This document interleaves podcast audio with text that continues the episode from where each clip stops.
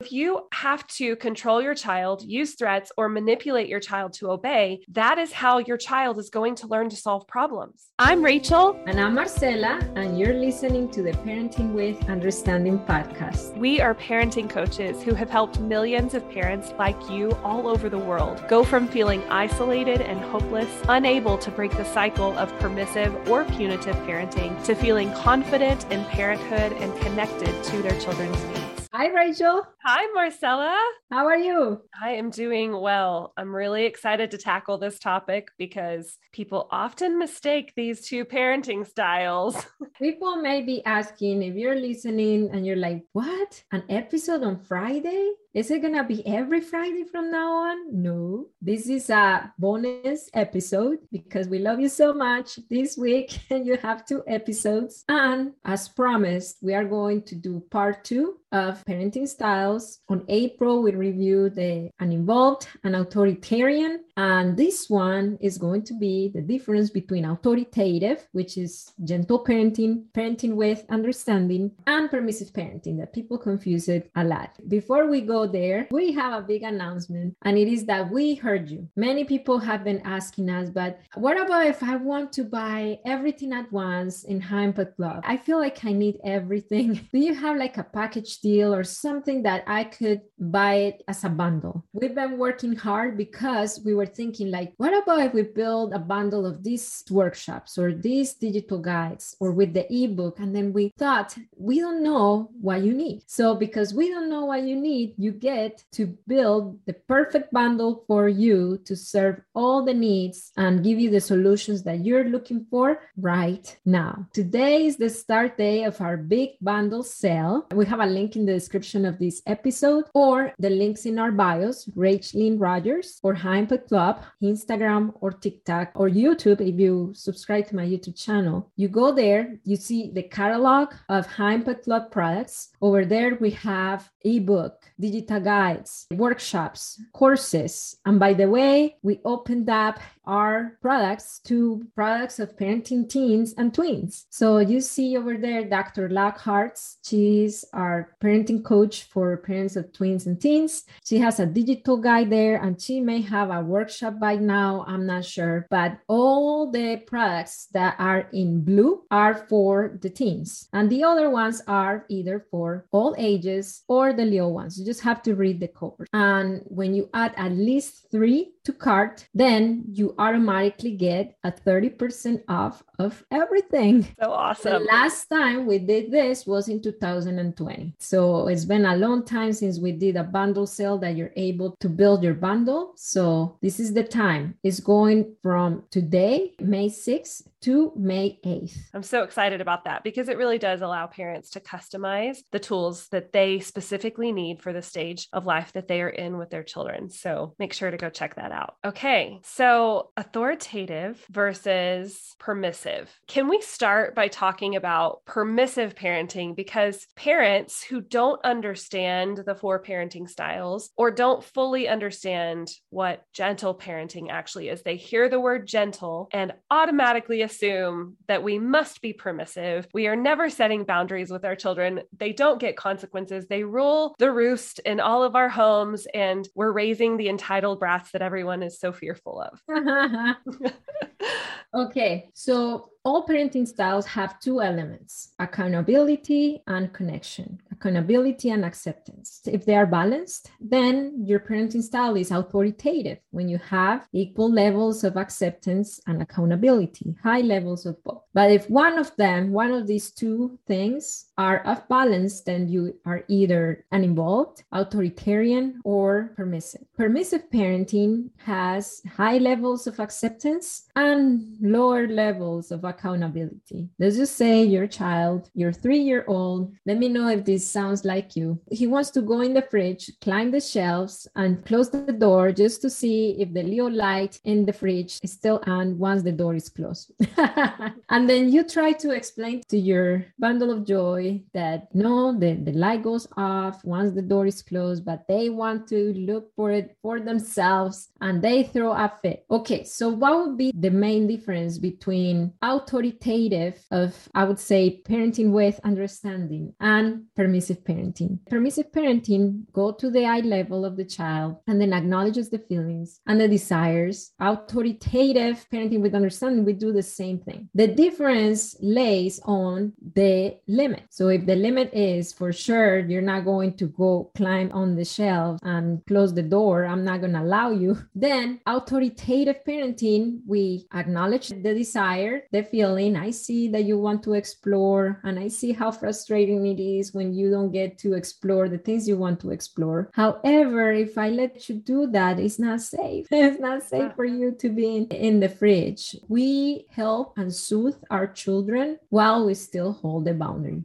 permissive parenting, they might be like, okay, let me see how we can do this. Let me move some things out of the fridge. So maybe you can climb it a little bit. and, yeah. me, and let's close it for a second and let me open it again. I think too, permissive parenting in some of the coaching sessions that I've done, I've noticed that parents will go through the three steps, the first three steps of my considerate formula, for instance. We talked about this in last month's podcast episode. So if you missed that, you can go back. It's called the considerate conversation formula. The first three steps are the connection steps, but there are two other steps that are the correction steps. And that's exactly what we're talking about. When you miss the correction steps, you are slipping into permissive. If you only ever meet your children where they are emotionally and you validate their emotions and you say, Oh, I can tell that you're feeling angry about this. And I understand that. And you connect by meeting the need, but then you never teach them how to communicate that need in a healthier way, then you are permissive parenting rather than authoritative parenting. And that's really what I love the very most about parenting with understanding specifically is that it is different from most other gentle parenting, respectful parenting tools that you get. Most of them are talking about connection mostly. And so then children repeat those same behaviors and parents continue to, you know, connect, connect, connect, connect, but there's no education on positive behaviors. And that's such a key element to true authoritative parenting because again you're missing that accountability point if you're not correcting. When people have authoritarian controlling parenting they may see us soothing our children and they automatically assume that as we are being permissive. So even if when you practice parenting with understanding you may look to others as permissive but you're not if you're holding the boundary and if you're teaching skills. Yeah. when are you permissive? When there is no boundaries or when you move the boundaries because that's another thing. I would say when it comes to permissiveness there is like complete no boundaries like the child does whatever. And there is another kind of permissiveness. There are soft boundaries. So they're kind of they're there but they're soft. The parents keep moving. It the parent might say no baby no you're not allowed to climb on the shelves. And then after a while of the kid crying they're like okay maybe you climb on the first shelf. They keep moving the boundary. They keep softening up the boundary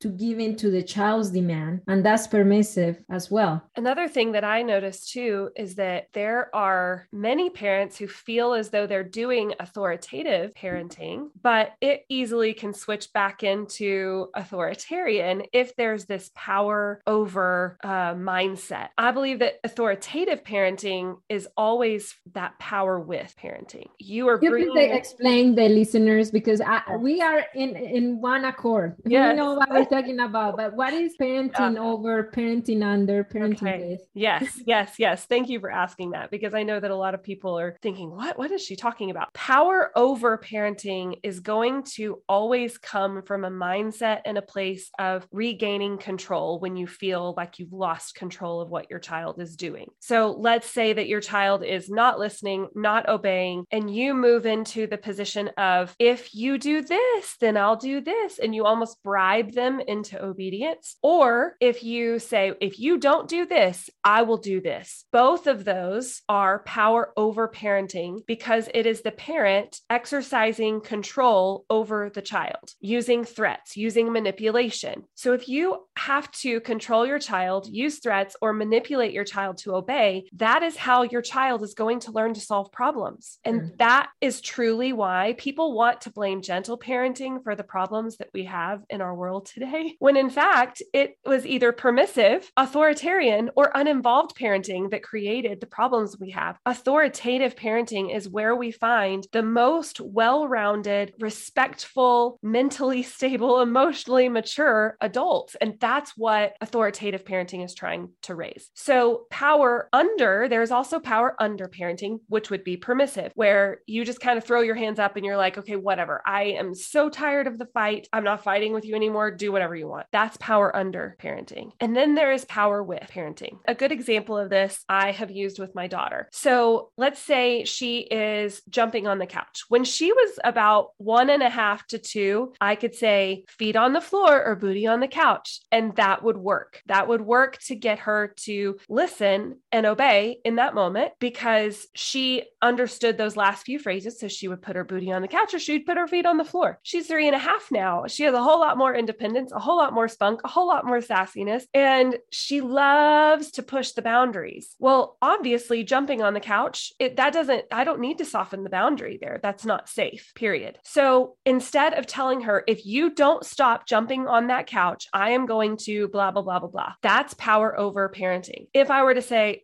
whatever, fine, jump on the couch. If you fall off, it's your own dadgum fault. That's power under parenting. But instead, power with parenting would look like me going to her and saying, What you're doing right now is risky. If you were to jump on the couch and your foot slipped and you fell off and you bonked your head, would you want to do that? Or what would that feel like? And she is old enough now to tell me, Well, that would hurt me. I don't want that. No, I don't want to bonk my head. I don't want to fall off. And I'll tell her, Okay, does your body feel safe jumping on the couch? She'll then realize, Oh, I need to like tune in to my body right now. I don't really feel safe doing this. And nine times out of 10, she will not push that boundary anymore. She'll get down. Sometimes I have to keep talking her through. And then I usually realize, okay, you actually have a legitimate need right now to climb or jump on something. So I need to move you to a safe space to let you get that energy out in a safe way. So we'll go out to her trampoline. She's got like a little round trampoline that's like a kid size, you know, in our backyard. Or I'll build something that she can climb on. She has one of those little like rocking boat climber things. So we'll get that out of her room, bring it into the common space in the living area, and she'll get to climbing on that and she can climb on it safely and her need is met. That is what power with parenting looks like. You know something? A lot of skeptical spouses of gentle parenting become even more skeptical when they see their spouses saying that they're applying gentle parenting and they're really doing permissive parenting. yeah, yeah, it's so and true.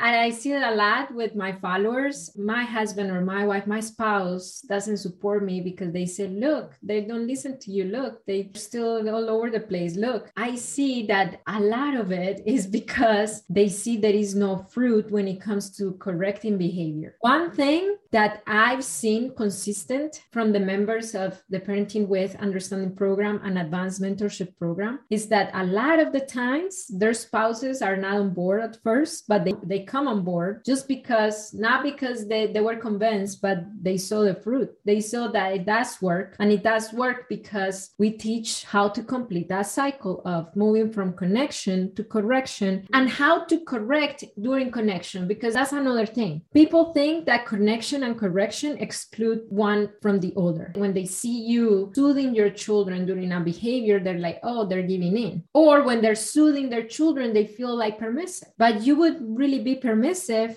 if you allow your child to get away with the boundary or softening at the boundary. You could very well be connecting and soothing your child at the moment and still holding the boundary. We were in jiu-jitsu, that was a few days ago. And Santiago, he didn't want to wear his gi. He didn't want to wear his gi. He has a, a few sensory needs and stuff. Um, that was another time that he didn't want to wear his gi. Before it was Miguel, not, this time was Santi. And then I said, Santi, today is gi day, meaning that all the kids who are on the jiu-jitsu mat, they need to have their gis on. If they don't have their gis on, they're not allowed to be on the mat. So if you have your clothes on, you could be over here where the parents are, but you're not allowed to go on the mat. So what do you decide? And then he said, I don't want to wear my gi. I said, okay, stay here. Miguel went and started running and started the class. And then he looked at me and he said, Yeah, I think I want my gi on. yeah, that's an example of a natural consequence where you let him sit next to you. His decision was not to put on the gi. If you don't put on the gi, you don't get to participate. And then he realized, Oh, I don't like the way not participating feels.